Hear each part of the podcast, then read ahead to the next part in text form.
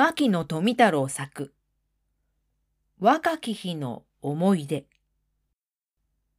1雨の宮山で最終私は自分の学問に対してあまり苦労したことはなかった。今日まで何十年にわたる長い年月の間、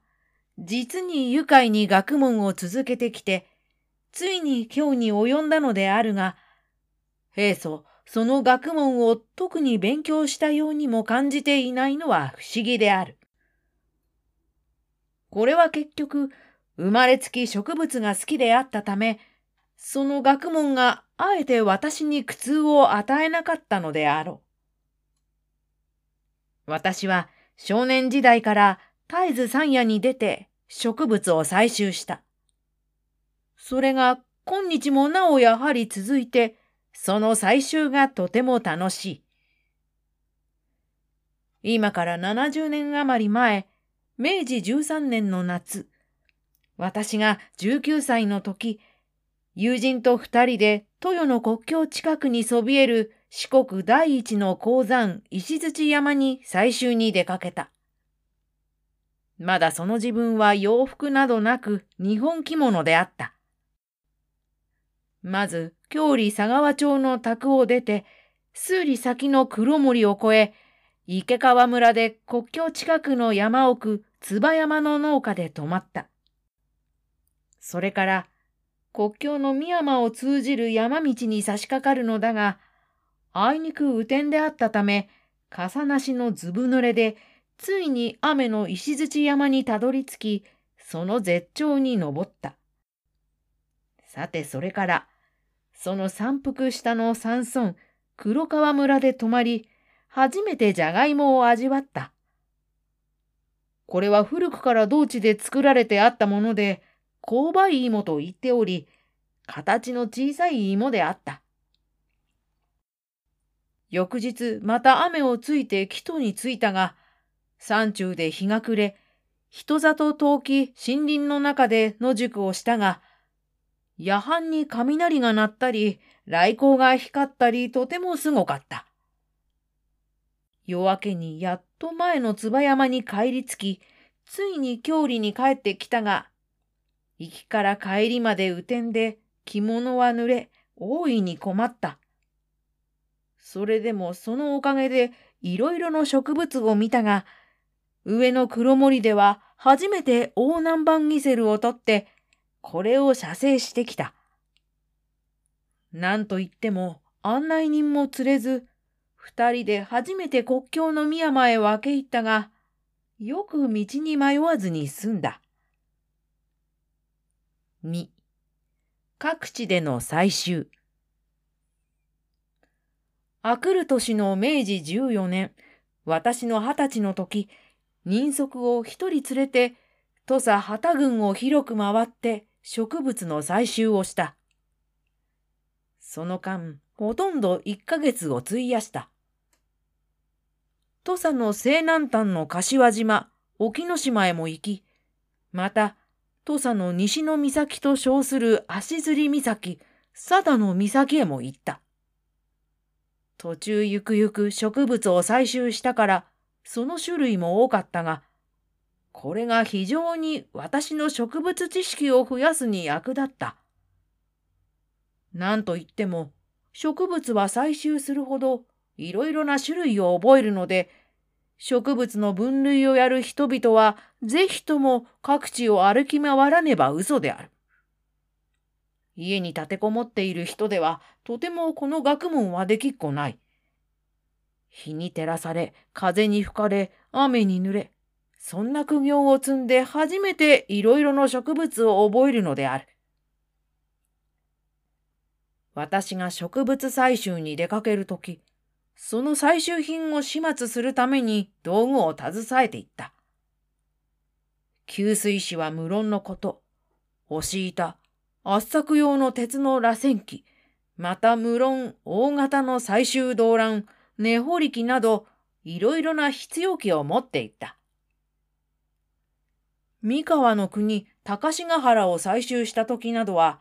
昼間は野天で一日採集して、動乱いっぱいに詰め、その晩、豊橋の宿屋でその採集品を始末するのに、ついに夜が明けてしまった。夜中何度も宿の女中が床を取りに来た。けれども、いつも起きて仕事をしているので、女中は虚しく帰ったことがあった。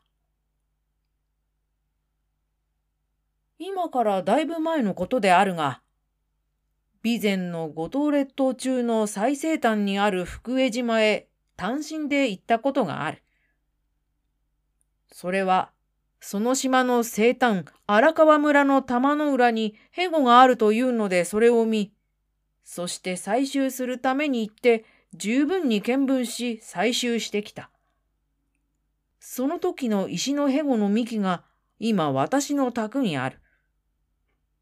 そこに日本の一番西端に位置する巨大な灯台がある。これがバルチック艦隊を真っ先に見つけたので記念となっている。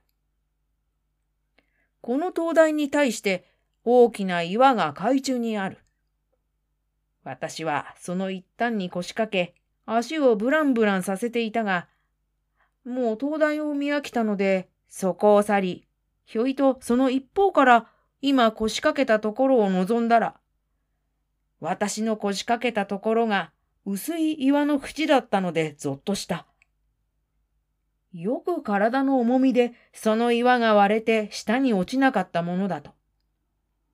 もし岩が欠けたら私は数畳下の海中へ落ちるのであった。まず幸せであった。木に五九山という在所を通ったところ、そこの宮林の巨大なタズの木を木こりが切り倒していた。見上げると、その高い枝の股に巨大な大谷渡台が数株あった。さあ、それが取りたくてたまらず、そまに頼んで、その中の最も巨大な一株を地に落としてもらった。その葉を広げたら直径が約五尺ほどもあった。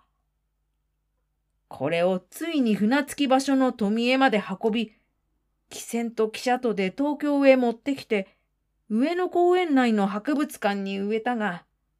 その後ついに枯死してしまった。こういうことをしたのも、一心に採集へ馬力をかけたわけだ。右のことはほんの一部の植物採集団であるが、これはただの遊びごとにしたことでなく、たとえ楽しかったとはいえ、